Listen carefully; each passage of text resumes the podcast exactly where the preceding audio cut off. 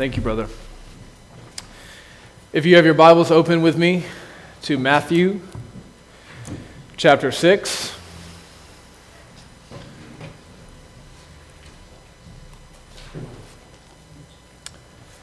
If you don't have your Bible, you're welcome to use the black Bible in the pew in front of you.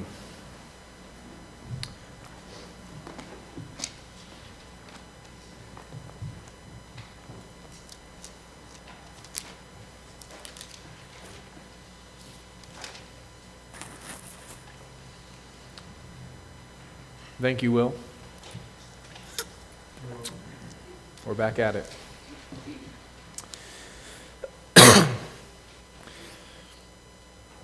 In our first lesson on the Lord's School of Prayer, Jesus taught us not to pray like hypocrites. That is, he taught us not to pray so that we might be seen and worshiped by other human beings. In our second lesson, Jesus taught us not to pray like pagans. That is, he taught us not to pray like people who need to try to get God's attention and then manipulate him once they have his attention in order to get what they want.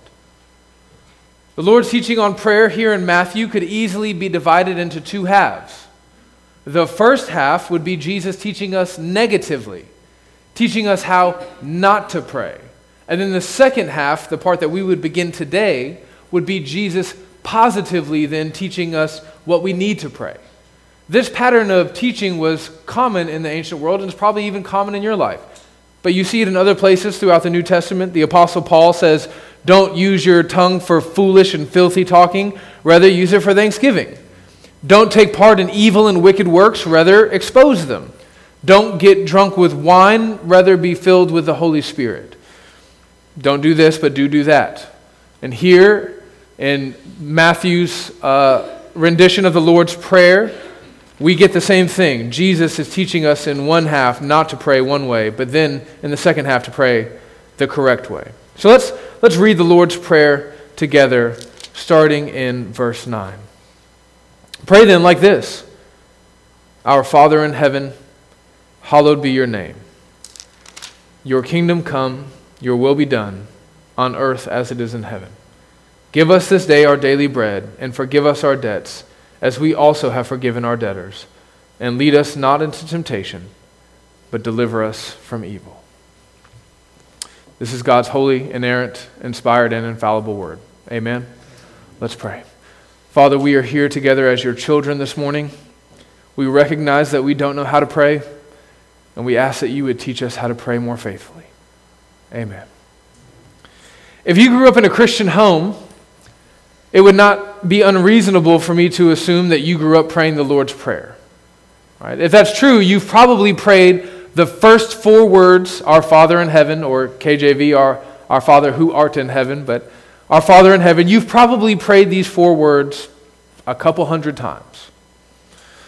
Even if you didn't grow up in the church, if you're just an American who's been alive for the last 50, I don't want to date you, 80, 100? Anybody? No, years. You probably still have prayed the first four words of this prayer a bunch of times.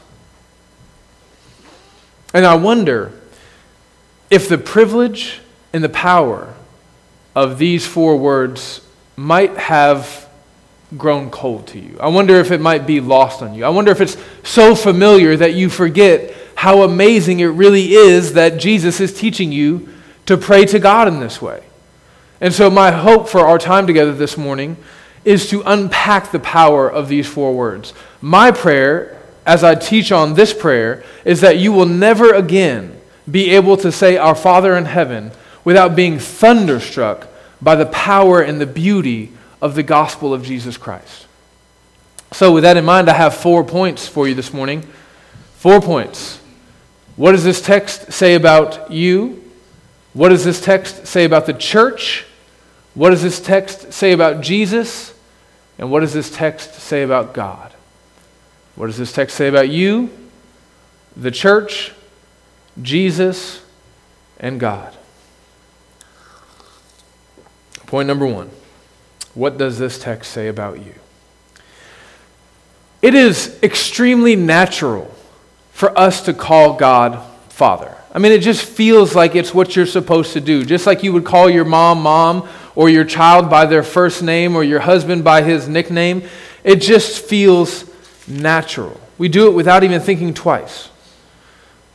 What's strange is that many non Christians who have grown up in the West, where so much of our thought life and our language has been influenced by a deep well of Christian thinking, even non Christians feel comfortable thinking about God as their Father. Were you to suggest to them that God is not their Father, in fact, they would be deeply offended. Many actual Christians, not just professing Christians, but actual Christians, would even agree with them. They would find it strange to not let a non Christian refer to God as their Father. And the reason why is because an entire generation of Christians are basically biblically illiterate. They've been led to believe that everyone in the world, every single person, has God as their Father. But this idea comes from the world, it does not come from God or His Word. What we do find in God's Word is that God had a son named Adam. In the beginning, God created Adam to be his son, but Adam fell in sin. And after Adam fell in sin, his relationship with God as his father was shattered, broken. And every son of Adam that has walked the earth since that day has had a broken relationship with God. In John 8:44, Jesus tells the Jews, these Jews who think that they can call God Father because they belong to Abraham. He says this, "You are of your father, the devil." and your will is to do your father's desires.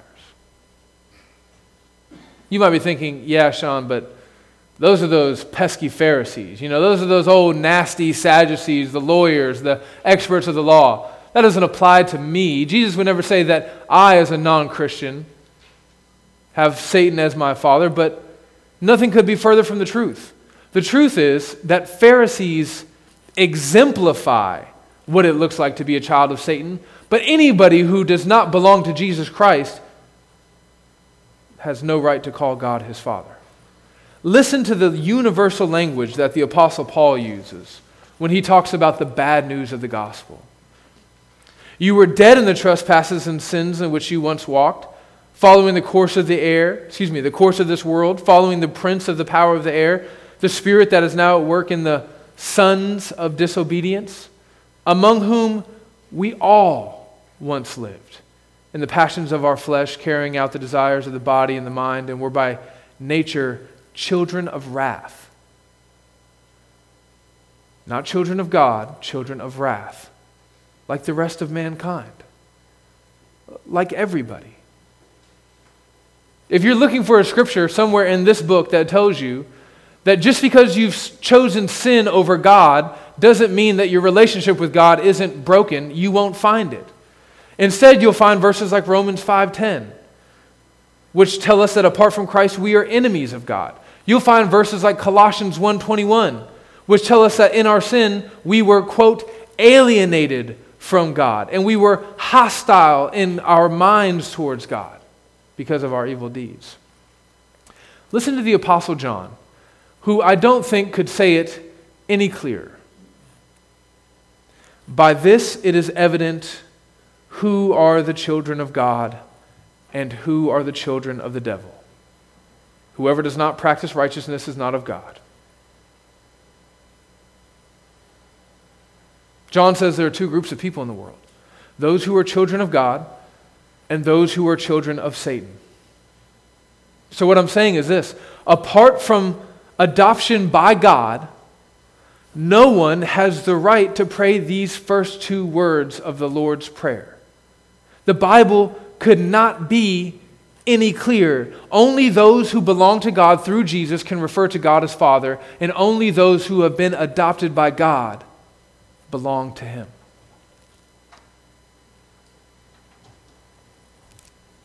Paul begins his letter to the Ephesian church by telling them about all of the blessings that they have in Christ.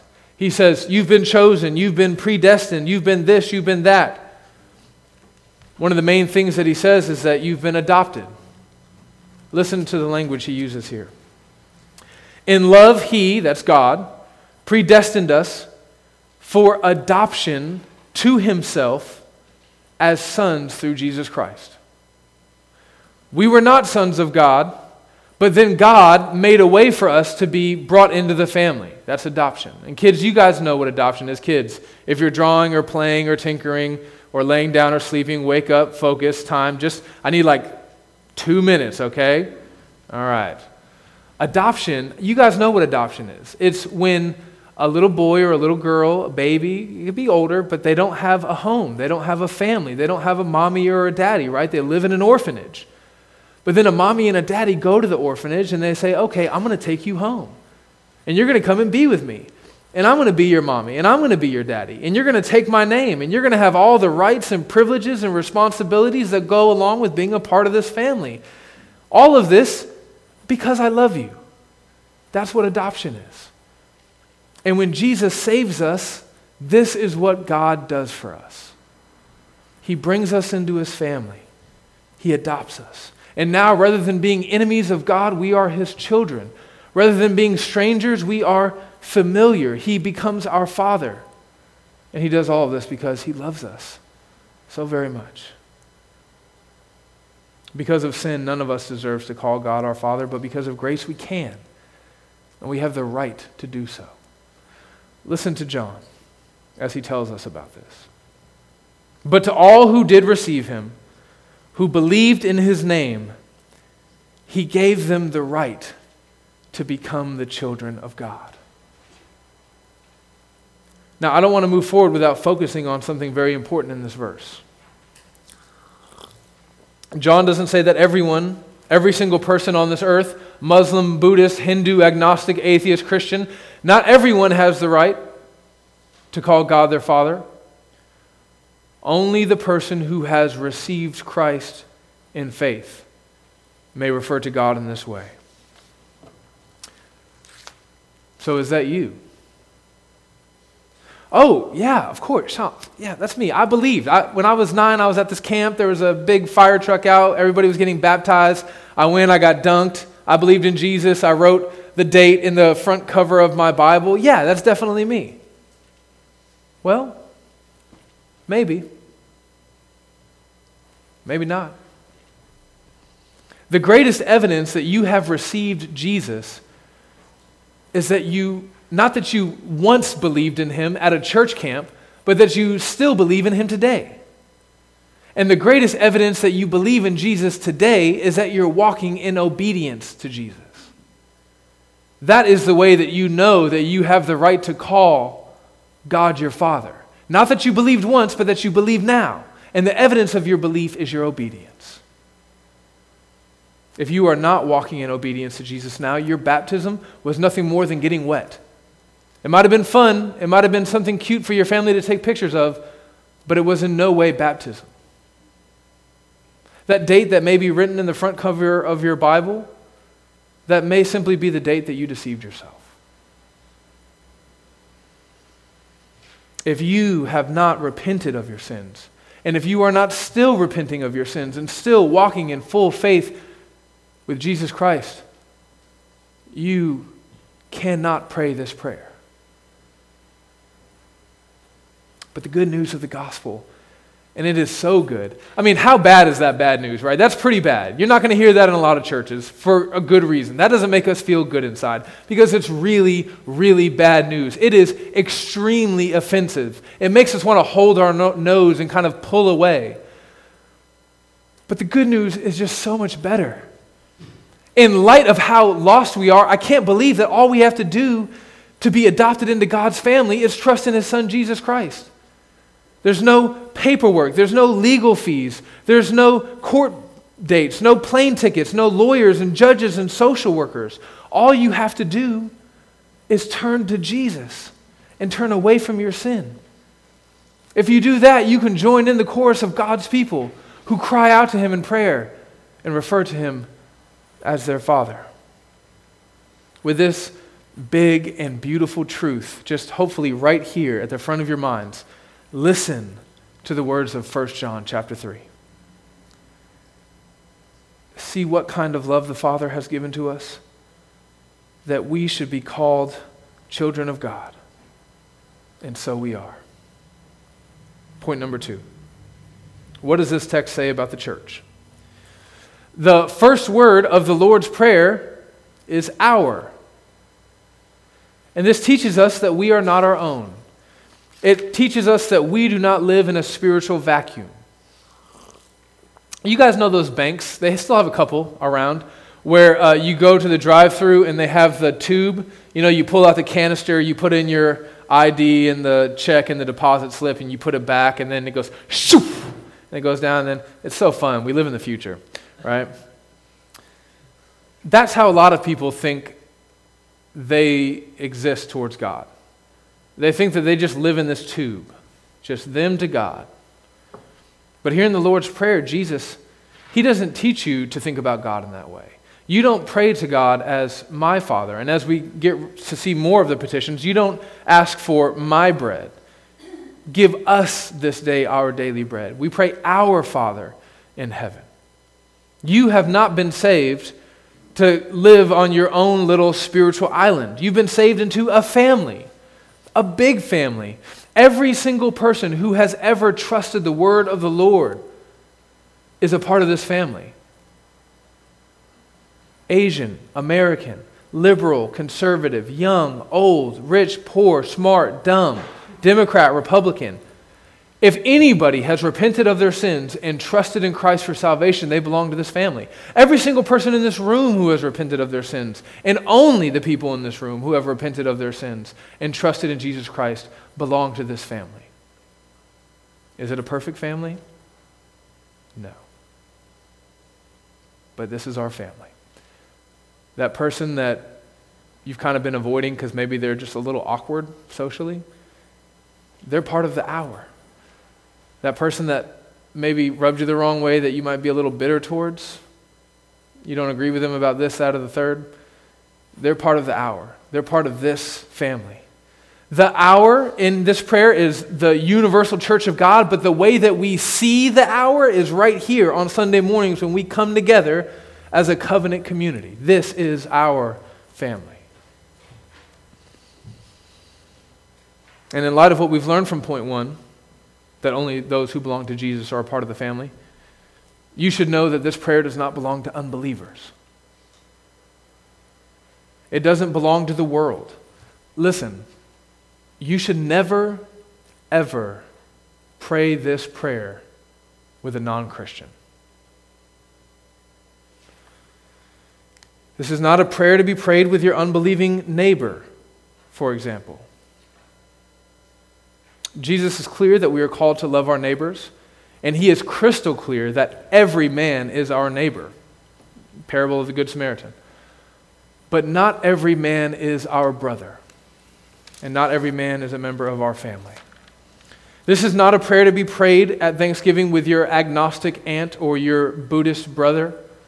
They may be a part of your physical family, but this prayer does not belong to an earthly bloodline. This prayer belongs to a people who have been covered in the blood of Jesus. This is not a prayer to be prayed at an ecumenical service, my fellow elders, with Orthodox rabbis or Muslim imams or the local prosperity preacher down the street.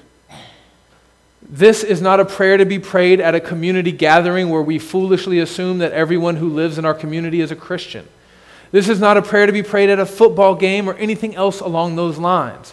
This prayer belongs to the church, the body of Christ, the children of God. Again, that's pretty negative. A lot of who, who should you not pray this prayer with? But on the positive side, there are so many people that you can pray this prayer with. Anywhere that you find yourself with another believer in Jesus Christ, you can stop and pray this prayer. Sitting in Starbucks, reading your Bibles, at a gathering with a couple of the members of the church at a softball game, your husband and wife sitting in your bedroom at night before you go to bed after devotionals. This prayer belongs to a family and anybody who's part of the family, even if they are a distant, distant cousin from a faraway land. You can pray this prayer with them. You have more in common with a believer from China than you do your unbelieving neighbor that lives right next to you. Which leads us to our third point. What does this text say about Jesus? I'm going to uh, kind of prepare you guys. This, this, this point of the sermon is probably the most theologically dense, but it's also one of the shorter points. So just hang with me, okay? Let's put on our thinking caps and turn the focus up to nine. There are two things that we have to understand about Jesus if we want to understand this prayer. Two things. And these are subpoints, okay? Jesus is the true Son of God, and only through our union with Christ do we become sons of God. Okay, so subpoint number one Jesus is the true Son of God. There are only two sons of God in the Bible Adam and Jesus. And we already talked about what happened with Adam. He ruined his relationship with the Father, and because of that, all of our relationships have been damaged as well. But the Lord sent another Adam. He sent a better Adam, Jesus Christ, the only begotten Son of God. And Jesus Christ was not created, but rather he has existed since eternity's past as the second person of the Trinity, the eternal Son of God. The first man, Adam, was created in the image of God, but Jesus is himself the eternally existent Son of God, the exact imprint of his representation. And this is the reason why the Apostle John refers to Jesus as, quote, the only Son from the Father. The only Son. Well, what does he mean there? I mean, we've already said that Adam was a son. What he means is that in the truest, deepest sense, he is the only true Son of God. He is eternally existent in this way. And Jesus understood this about himself, and that's why you see all throughout his ministry in the Gospels, he refers to God as his Father. And he does it in a way that's very unique. If you read your Old Testaments, you'll see that none of the prophets, even the greatest prophets like Moses, they don't refer to God with the kind of familiarity that Jesus does as their Father. They talk about God being the Father of Israel, but they never say, My Father. If you look at all the kings, even the greatest king, King David, you see that they don't refer to God with this kind of familiar language. They don't refer to God as their father. If you look at the priests, you see that they don't have this kind of familiar relationship with the Father, the same way Jesus does. But in Jesus' ministry, in every single recorded prayer except for one, he refers to God as his Father. So the first son, Adam, ruined our relationship with God. But Jesus, the true, eternally existent Son, the second Son, came and fixed what was once beyond repair.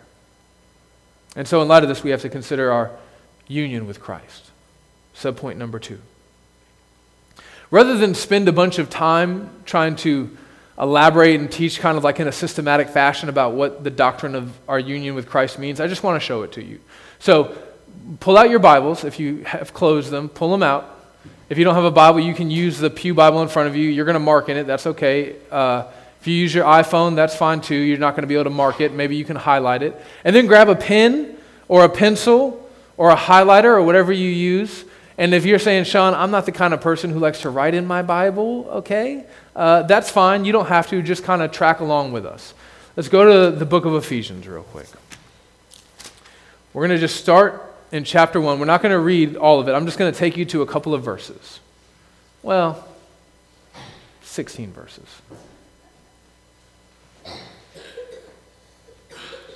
I really am hoping, though, that you'll mark in your Bibles because this is so great to see in the future, but that's neither here nor there.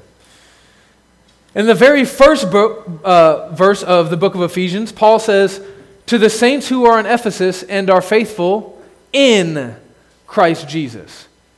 In verse number three, Paul talks about those who have been blessed in Christ with every spiritual blessing in the heavenly places. In verse 4, if you continue, it says, Even as he chose us in him before the foundation of the world. In verse 5, it says, He predestined us for adoption as sons through Jesus Christ. If you go to the end of verse 6, it says that He has blessed us in the beloved, that is, in Jesus. In verse 7, it says, In him, referring to Jesus, we have redemption. If you go down to verse 11, it says, In him we have obtained an inheritance. If you go to verse 13, it says, In him you also, when you heard the word of truth, the gospel of your salvation, and believed, in him were sealed with the promise of the Holy Spirit. If you go to chapter 2, verse 5, it says, Even when we were dead in our trespasses, he made us alive. How did he do it? Together with Christ. By grace you have been saved, and he raised us up with him.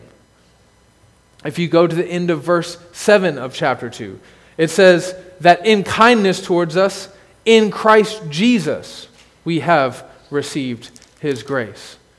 If you go on to verse 13 of chapter 2, it says, But now in Christ Jesus, you who once were far off have been brought near. If you go to verse 15, towards the end of the verse, actually kind of in the middle, it says, I'll just start at the beginning.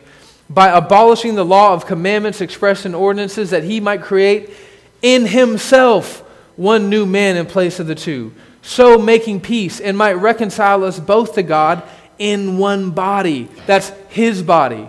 In verse 18, it says, For through him we both have access in one spirit to the Father. In verse 22, it says, In him you are also being built together into a dwelling place for God by the Spirit.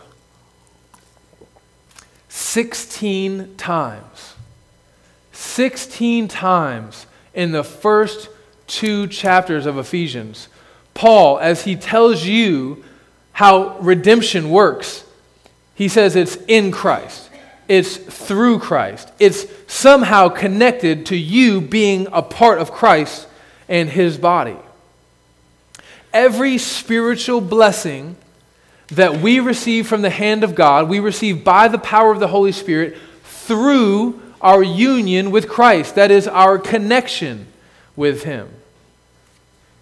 So, what is true of Him and His relationship with the Father is now true of us because we are part of Him. That's the doctrine of the union, of our union with Christ. And so, Jesus teaches us to pray like this is true.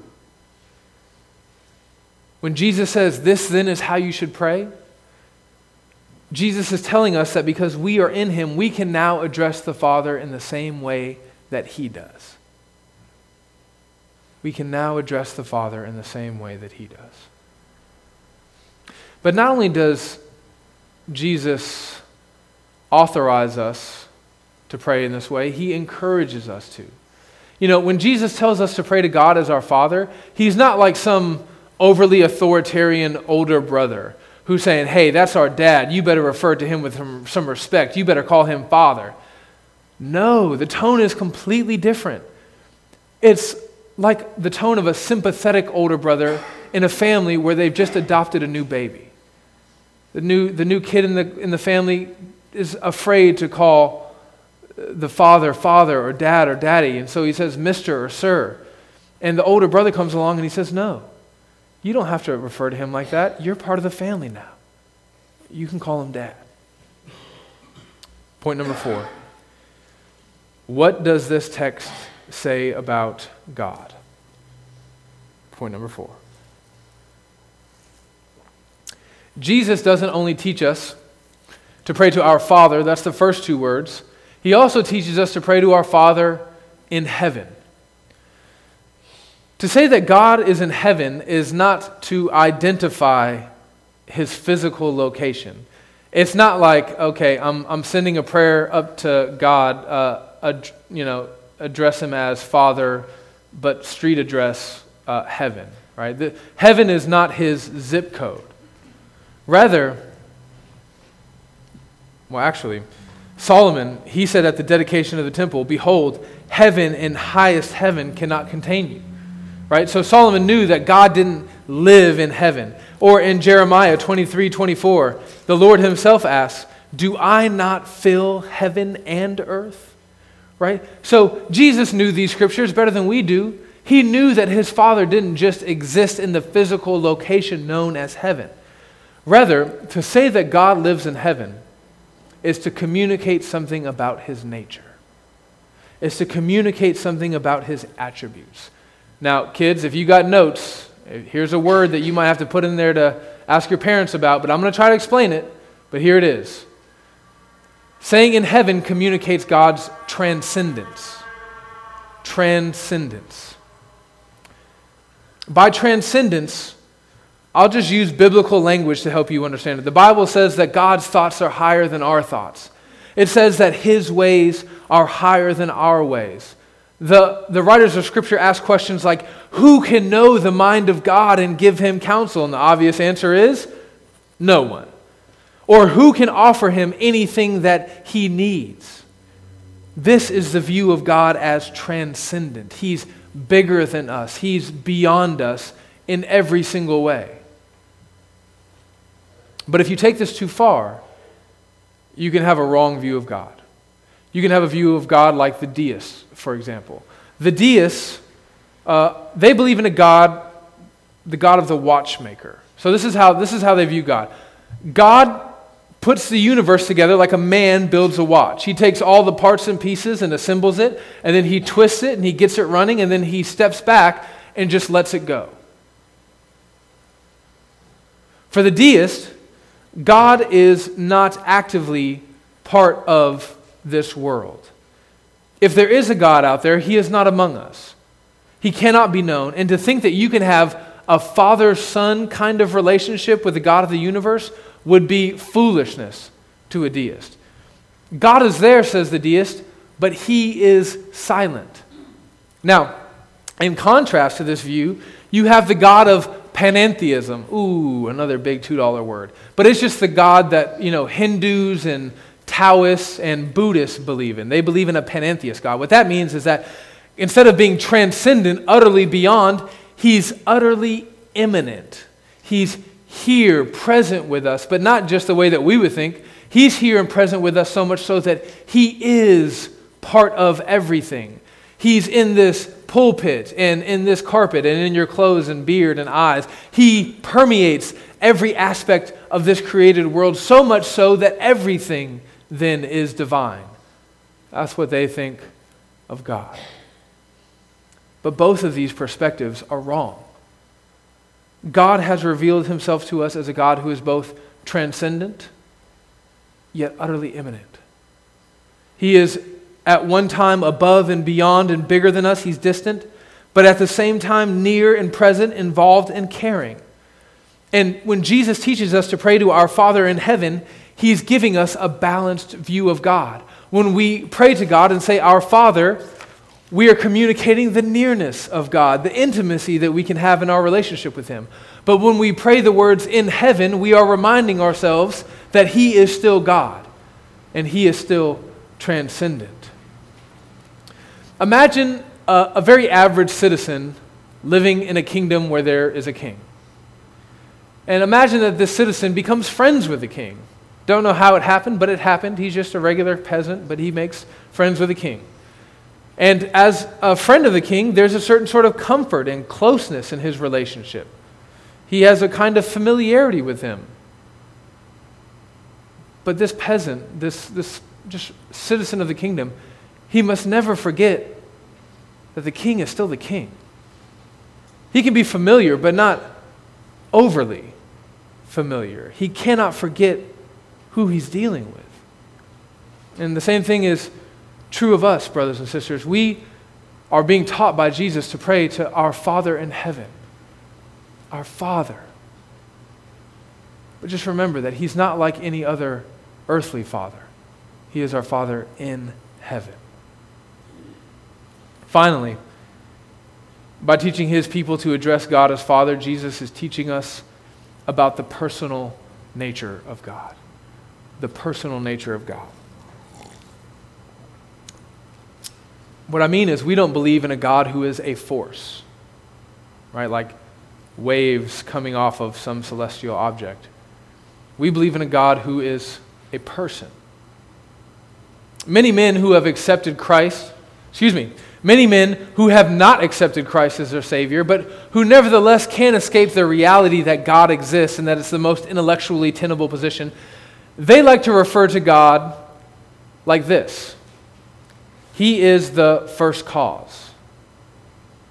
They'll say something like, He is the unmoved mover. If they are really full of themselves, they'll say that He is the ultimate ontological reality. Right? Now, philosophically, these things are true. But Jesus teaches us that if we belong to Him, we are not to think about God primarily in this way. We are to think about God as a father, not the ultimate ontological reality. I am Bella's father. I'm her provider. I'm her discipliner. I'm her sandwich maker. I'm her band aid provider. But I don't want her to come home from school and cry out to me, Hi, discipliner, I missed you. When she's sick in the middle of the night, I don't want her to come into my room and say, Hi, cleaner up. There's some vomit in the hallway, right? I want her to think about me primarily as her father.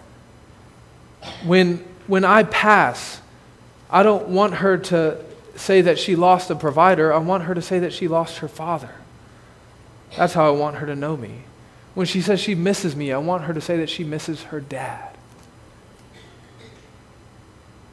Brothers and sisters, consider the God that we serve, the God who loves us. And what kind of love is this that he should take a group of rebels, wicked and vile sinners like you and like me, and save us and adopt us into his family and give us his namesake and give us all of the glorious inheritances that he has for us in heaven through his son Jesus Christ and give us the privilege of being his sons and daughters. In Galatians 4 6, Paul writes these words. He says, Because you are sons, God has sent forth the Spirit of his Son into our hearts, crying, Abba, Father. And that's how we pray. The Spirit that God has sent into our hearts compels us, moves us towards God, and He leads us into using this fatherly language. Our natural instinct is not to do this, but the Spirit gives us the ability to cry out to God as Father. And so now, as sons and daughters, together, our family here in this church, indwelt and empowered by the same Holy Spirit, we will recite the Lord's Prayer together out loud as Michael Wall leads us in that prayer.